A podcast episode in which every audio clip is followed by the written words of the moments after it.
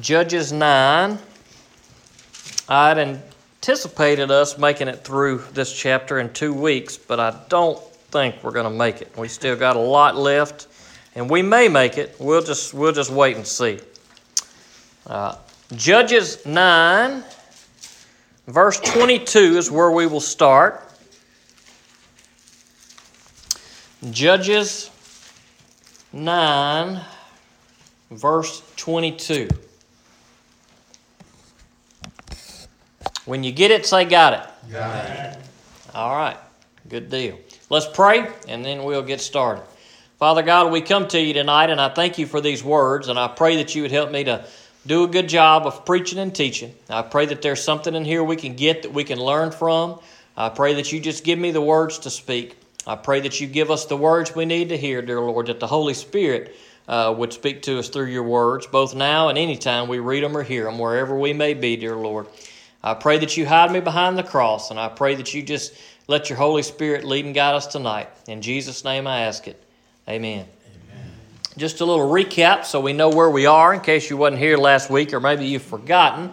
Uh, but we are talking about Abimelech. Now, there's uh, a couple of different Abimelechs, at least in Scripture, that we see. Uh, so, not to get them all confused, uh, but this particular Abimelech was the son of Gideon, who was one of the judges uh, of Israel.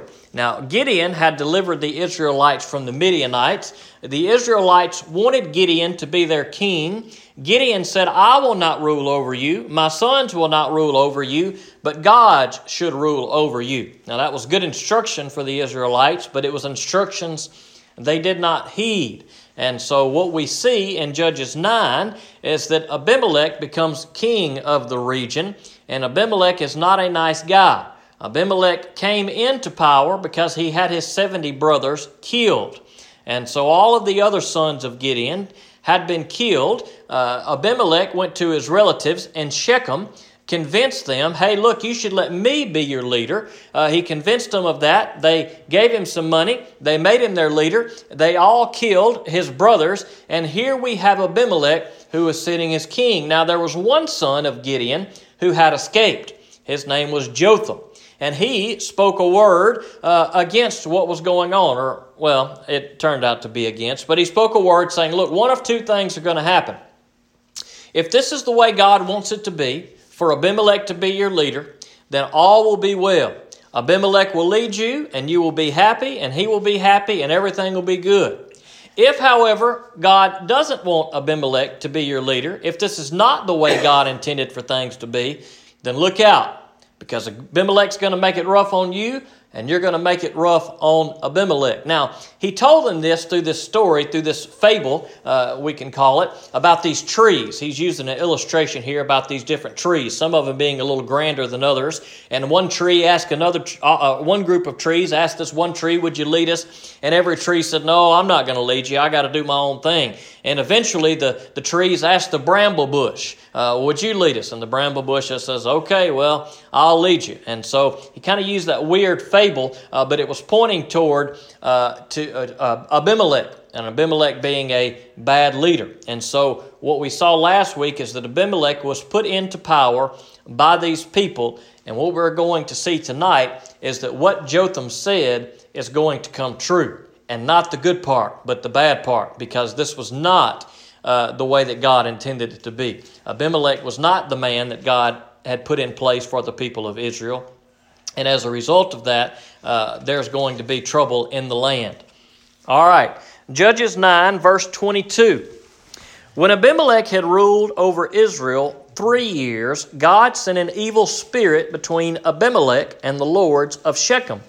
They treated Abimelech deceitfully, so that the crime against the 70 sons of Jerubbaal, that is Gideon, might come to justice, and their blood would be avenged on their brother Abimelech, who killed them, and the lords of Shechem, who had helped him kill his brothers. The lords of Shechem rebelled against him by putting people on the tops of mountains to ambush and rob everyone who passed by them on the road. So this was reported to Abimelech. So it took a little bit of time for things to get really bad, but after three years of Abimelech being the leader, things were bad. It happened exactly as Jotham said it was. The people began to get tired of Abimelech. Uh, Abimelech began to get tired of the people, and things went south very fast. Now, it doesn't take long for people to get tired of a leader, three years. Uh, we can relate to that in some way, uh, regardless of what your political views are. When a president gets put into office by four years, if you don't like that president, whoever he is, Democrat or Republican, by three years in, you're tired of him. And Abimelech, he had only been in office, if we can call it that, for three years, and things were starting to go south really fast. And so it says that the lords of Shechem, or the men of Shechem, the leaders of the, the, the town of Shechem, began to treat Abimelech deceitfully. Now, this should come as no surprise to us. Uh, as the saying, uh, uh, uh the saying goes, uh, oh, dang, I'm drawing a blank. Boy, I hate it when that happens. That's the worst when you stand up here and you're about to say something and you can't remember uh, what you were going to say. Uh, but but what we see here is we see evil people doing evil things uh, to one another, and, and, that should come as no surprise to us. Neither in this group, whether it is Abimelech or whether it is the men of Shechem, uh, there is no honor among thieves. That's what I was looking for. As the saying goes, there is no honor among thieves. That is, you can't trust another thief. Uh, you may be buddy buddy, uh, but ultimately there's no trust to be had. So uh, if you're a thief with another thief, it should come as no surprise to you uh, that someone steals from you, and you probably, if you are a thief, wouldn't have any problem stealing from them. Now, it doesn't say here that Abimelech and these men are thieves, but you get the picture. When evil people run with evil people, there's no real love there, and there's no problem with deceiving one another and with stabbing one another in the back. And that's the point that the people had gotten to here. Abimelech had been in office for all of this time. Well, there's a problem that's arising. They are treating Abimelech bad. Abimelech's not doing any better to them. And it says in verse 24, uh, Uh, or excuse me, verse 23, uh, God sent an evil spirit between Abimelech and the lords of Shechem. So, this dissension that was taking place between Abimelech and his followers here, this was as a result of the Lord allowing an evil spirit, or some of your translations may say a spirit of ill will, although that I don't know that that's the most accurate. It does kind of take the edge off of it because it seems a little better than us thinking that well, the Lord would send an evil spirit because that may be kind of a hard thing for us to wrap our head around. But I believe that that's probably closer to the to being more literal there to the word that's used by saying that the Lord used an evil spirit or allowed or sent an evil spirit between Abimelech and the lords of Shechem. So let's stop there for a second because that is a difficult thing for us to wrap our head around that God would use something evil uh, to accomplish what he's trying to do. Now, this in no way implies that God is evil, but the idea of, of, of God kind of handing people over to their heart's desires is not something that is uncommon to Scripture. Now, sometimes God does allow things that are bad to happen to people to teach them a lesson. Uh, now, God is not just picking good, innocent people here to do this to let us remember that Abimelech and these men are evil men. They put 69 other men to death. They killed 69 of Gideon's other sons. So these are bad guys. These are not nice guys. It took three years for this to occur, for God to allow this evil spirit to come in and cause this uh, dissension and, and, and, and feud between them. So we can't accuse God of being impatient because three years have passed. We can't accuse these men of being innocent because they are by no means innocent, nor can we accuse God of wanting to punish people unjustly. The scriptures say the exact opposite of that. Now, this idea that God allows an evil spirit to come in uh, and, and, and carry out judgment on people is something that we see in other spots in Scripture.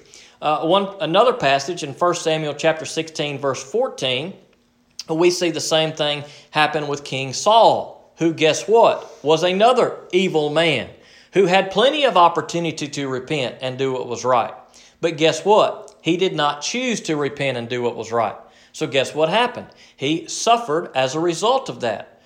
Uh, in the New Testament, we see another story uh, in 1 Corinthians chapter 5, verse 5, when Paul is dealing with someone caught in sexual immorality in the church in Corinth he says, turn that person over to Satan for a little while so that in the day of the Lord they may be saved. So, this idea of, of turning people over to their wicked ways, and maybe that'll get their attention, is not an uncommon theme in either the Old Testament or the New Testament. We see a similar thing in Romans chapter 1 when God is talking about the sexual sin that's taking place there. He says, And so God turned them over to their wicked desires. Now, sometimes God will turn us over to our sinful, evil, wicked desires should we choose to seek those things. Uh, it's not it's not what God wants. God does not want us to suffer in our sin. God does not want us to be disobedient. And when we are disobedient and suffer, sometimes we may say, This is all your fault, God. You made this happen. Well, just because God warns us something is going to happen, and we do exactly what God tells us not to do, and it happens, well, that's not God's fault. That's our fault. God gives us fair warning. We have the whole scripture here. Now, sometimes we don't listen to that warning, and hopefully, we don't get to the point of King Saul, or we don't get to the point of Abimelech and these people, or the man that's being referenced in uh, 1 Corinthians 5, or those who are being referenced in Romans chapter 1. Hopefully, we don't get to whatever sin it may be in our life that we get to that point. But sometimes we may get to a point where God may have to say, All right, I'm going to allow this thing to happen to you. I've been protecting you, I've been watching out for you, and I've done everything I can to try to reach you, but you're not listening to me. Now, God's desire, and don't miss this, God's desire is always for us to turn from sin. Any punishment that God puts us through is not because He's having fun with us, it's because He's trying to get our attention. No different than when you would you would give your children or your grandchildren a spanking, or you would ground them, or you would put them in a corner, or you would punish them in some way. Well, guess what? They didn't like it. But why did you do it? Well, you did it or you do it because you love them and you don't want them to keep doing it. You are trying to teach them a lesson. Some kids get those lessons, some kids don't. Well, it's the same with, with people spiritually. Sometimes we get those lessons, some people don't. Some people never get those lessons and they never put their faith in Jesus Christ. But even as Christians, for uh, those of us who have put our faith in Jesus Christ, guess what? Sometimes we don't get those lessons either. Those things that God has clearly told us to do or not to do, or how to act or not to act.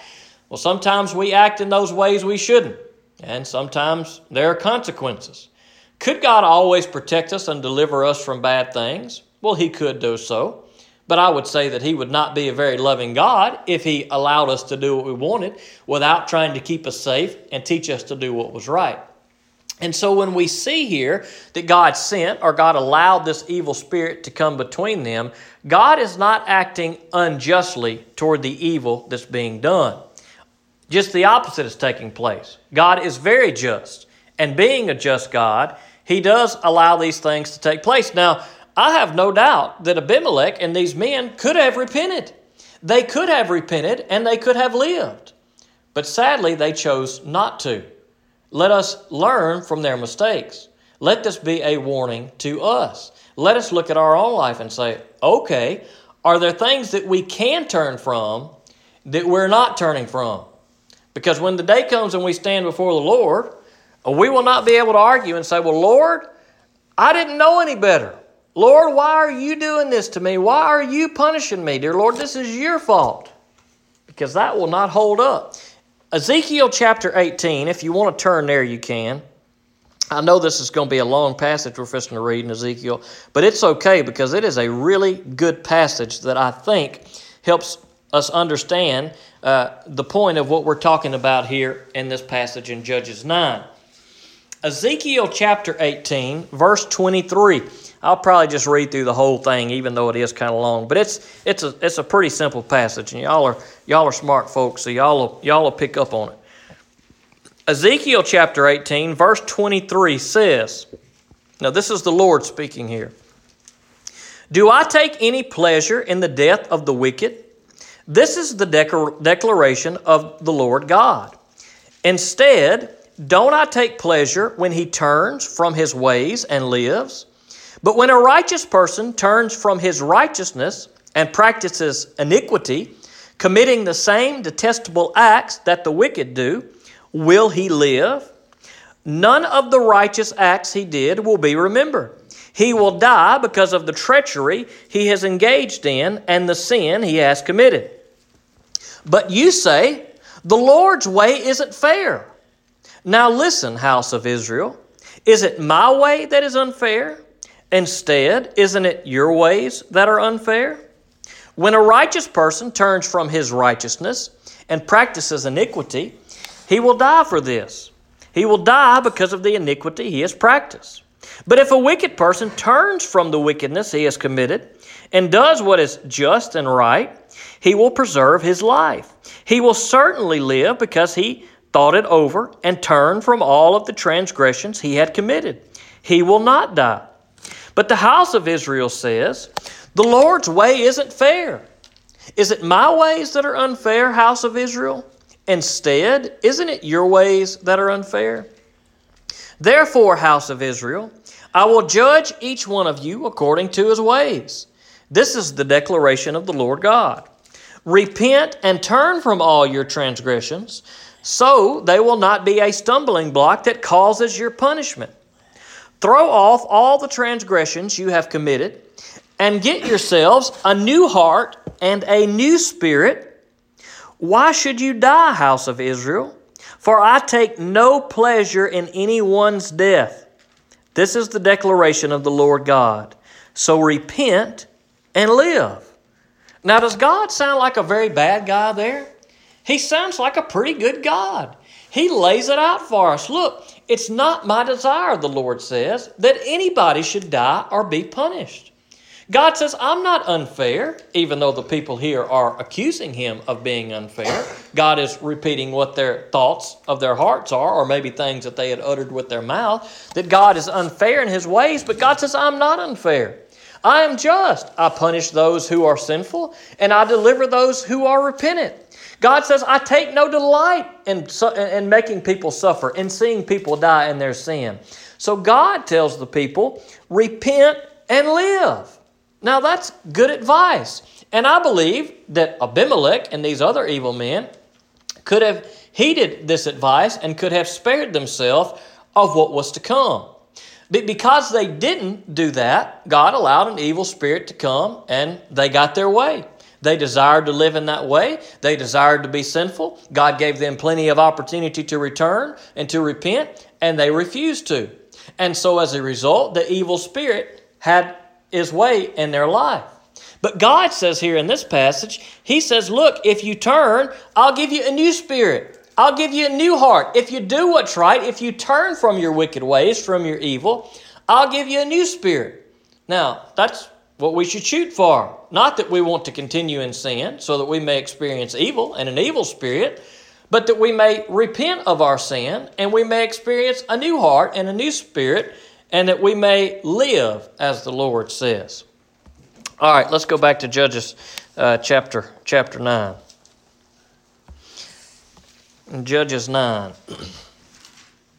All right, so God had sent this evil spirit. It caused this dissension uh, between, uh, between Abimelech and these men, these leaders of Shechem. And so things uh, were going really bad. As a result of that, the men of Shechem began to ambush people as they came into the city, and Abimelech heard this. So Abimelech, of course, was not happy with what he had heard. Let's read a little further in verse 26. Gaal, son of Ebed, came with, with his brothers and crossed into Shechem, and the lords of Shechem trusted him. Now, I can't tell you much about this Gaal, son of Ebed, because we just don't know much about him. Uh, we have a little bit of information here in this story, uh, but regardless of his background or where he come from, the real significance of him is what's going to take place in these next few verses. So here comes Gaal to this town, and he brings with him his brothers, maybe, blood brothers, maybe just people who are, who are close to him that are being referred to as brothers. At the very least, whoever they are, he brings these people with him. And the men of Shechem trust him. And so he's got their ear. This new guy comes into town. Perfect timing, right? Because they're tired of the old guy. So let's see what happens. Verse 27. so they went out to the countryside and harvested grapes from their vineyard. They trampled the grapes and held a celebration. Then they went to the house of their God, and as they ate and drank, they cursed Abimelech. Gaal, son of Ebed, said, Who is Abimelech, and who is Shechem, that we should serve him? Isn't he the son of Jerubbaal? And isn't Zebul his officer? You are to serve the men of Hamor, the father of Shechem. Why should we serve Abimelech?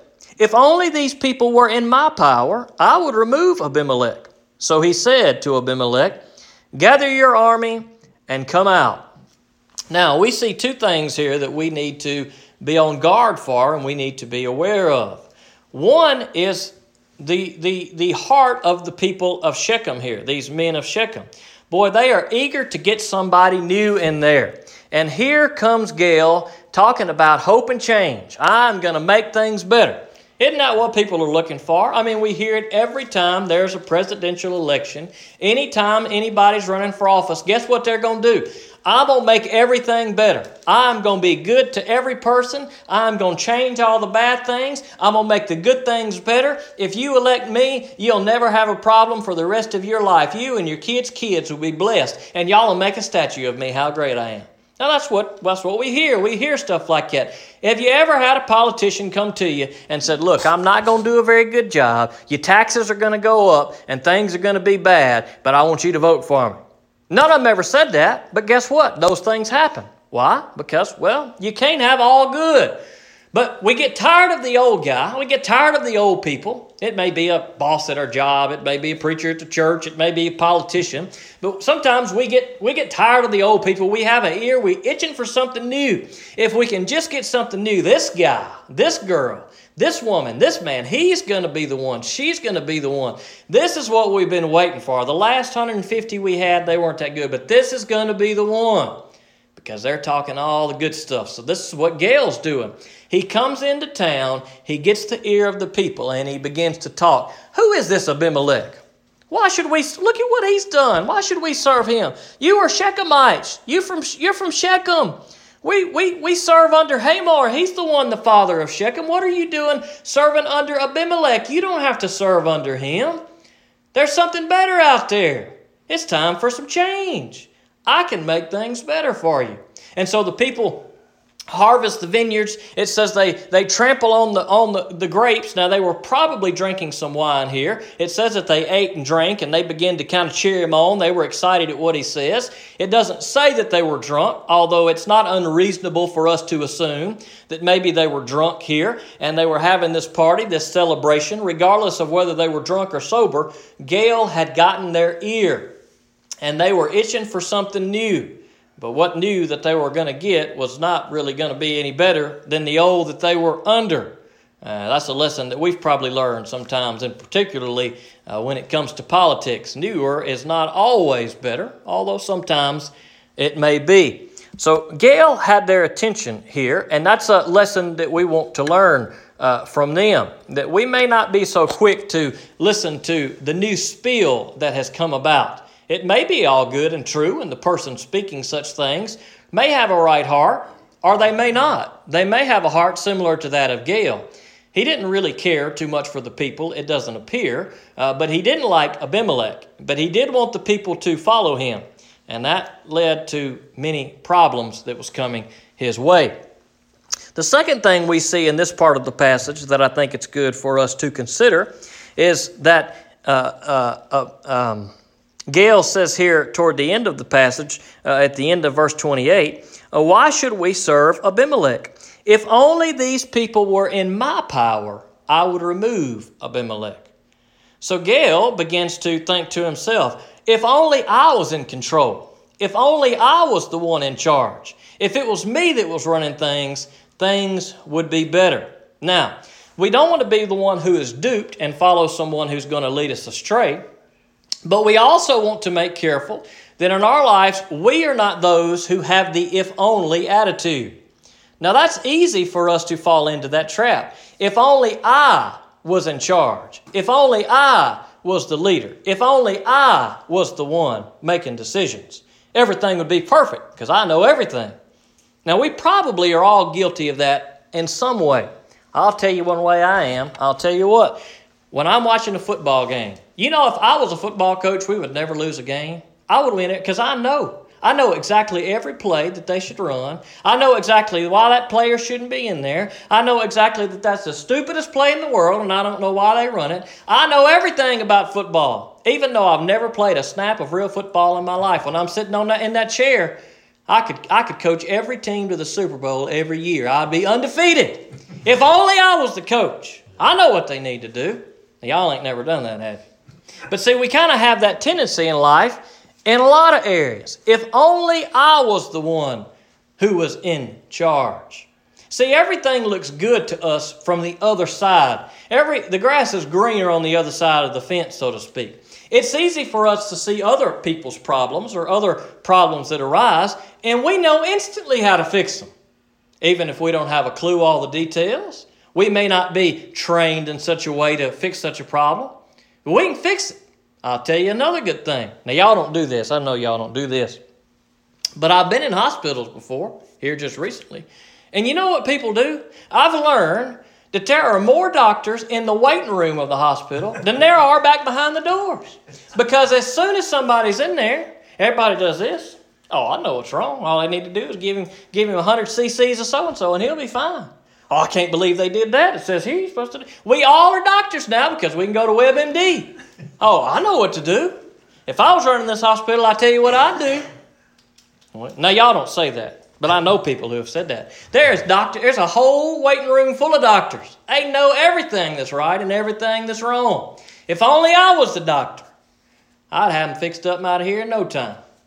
You see, we, we say that a lot sometimes, maybe. Or maybe you don't, maybe you do. But we have that tendency to do that. If only I was the one in charge. Now, that's what Gaal was saying. If only I was the one, everything would be better. We went to a restaurant when we were in Dallas, and we made reservations, and we got there, and they didn't keep our reservation. And we waited, and we waited, and we waited. And you know what I said? I tell you, if I was running a restaurant, if only I was in charge, this wouldn't happen. But guess what? If I was a football coach, I would probably lose a lot of games. If I was a doctor, you would not want to come to me. if I were in a restaurant, there would be times that you would have to wait.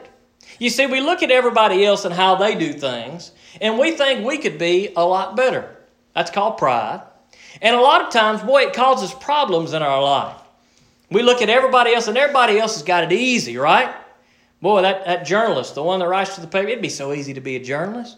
You don't have to do anything. You just you, you don't even have to. You just write some stories. You write some stuff. It's easy. It's no trouble. That's an easy job. Just print the truth. Everybody wants to hear the truth. Eh. You run a story in the paper. Guess what? Half the people don't like it. Guess what they do? And they calling you at night. You say, "Boy, I wish I could be a machinist. That'd be an easy job." Nowadays, it's all you just type it in on the computer. You don't have to do anything. Anybody can do that. But it's not.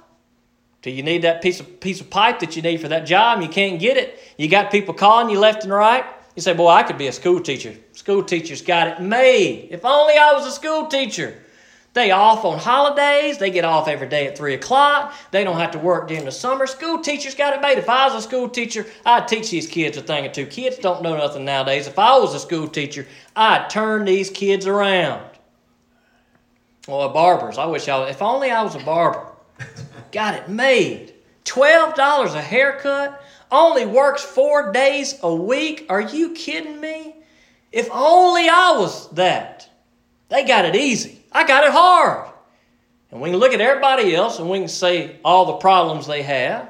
Or we can see that their job looks good and no problems. If only I was a preacher, I tell you what I'd do. I'd straighten everybody out. I could preach what they need to hear. I could change the world.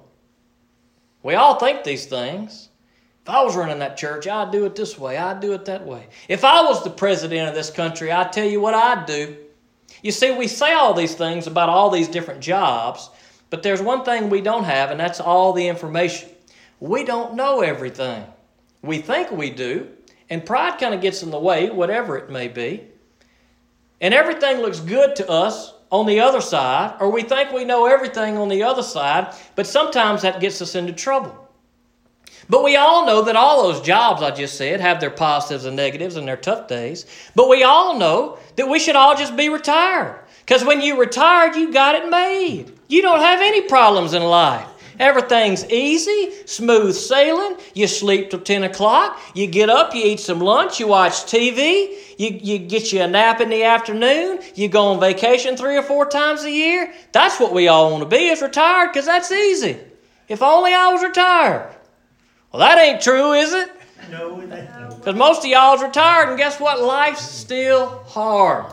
You see, Gaal had this mindset here that if only I was in charge of these people, if only I was the leader, if only these people would follow me, I would straighten things out. And we kind of have that mindset sometimes. But what we need to remember is well, maybe we don't need to be quite so proud. Maybe the grass is not always greener on the other side. Maybe the man or woman at the restaurant is doing as good as they can. Maybe the job that seems easy is not so easy. Maybe the people who are retired are not taking naps all day every day. Maybe they're working harder than all the rest of us during the day. If only. Maybe instead of saying, if only I was in control, maybe we should say, if only I would allow God to be in control. If only I would realize, you know what? Abimelech's way wasn't good, these people way wasn't good, and my way is not good. If only I would trust the Lord. If only I would realize that His way is right. If only I would know that life is hard. No matter what job you work, no matter how young you are, no matter how old you are, no matter if you work 80 hours a week, no matter if you're retired, life is tough. It is tough for all of us. We all have things that come and that are stressful, and we all have things that we, boy, we mess up, and maybe we're working as hard as we can and things still mess up. Maybe there are things that we do that we shouldn't have done that mess up, but there are things in all of our lives, no matter what we do, no matter where we're from, that it's just tough. And we all are getting through it together. And we need to maybe have a little more patience for those people we see and say, you know what? Maybe they're doing the best they can. Maybe I don't have the answers. Maybe I'm just going to sit back and let the doctor tell me what's wrong with me. Maybe I'm going to just sit back and wait an extra few minutes for that table to open up. Maybe I'm going to be a little more patient with that person who's doing that work for me. Because maybe, just maybe, they know what they're doing. And maybe it's me that doesn't know what I'm doing. If only we would listen to the Lord. If only we would trust the Lord. If only we would not think too much of ourselves, but think more of the Lord, we might avoid some situations like we see here. Abimelech and the men of Shechem had plenty of opportunity, three years at least, to turn around, and they chose not to. They had another opportunity. Here come this new guy. They could have all learned their lesson there. But instead, they looked for that new thing that was coming. And they, they bought into it. And when Gaal said, Boy, if only I was the leader. But they didn't need Gaal to be their leader, they needed God to be their leader. And so it is for you and I. We need God to be the leader in our life. We don't need to think we know everything because we don't. And that might have bursted your bubble, but that's okay. We don't need to think that we need to be in control. We need to allow God to be in control. And if we've made a mess of things, we're not going to fix it ourselves. The men of Shechem tried to fix it themselves. Oh, we'll just get a new guy in here. But that wasn't going to solve the problem. They didn't need a new guy. They already had a good God. They just needed to trust the God who was already there for, uh, for them. And we need to listen to God's words from Ezekiel 18. God says, Look, I don't take any pleasure in seeing bad things happen to you. So what does he say? Repent and live. That's what these men should have did, and they didn't. Let us not be guilty of making the same mistake. Let's pray.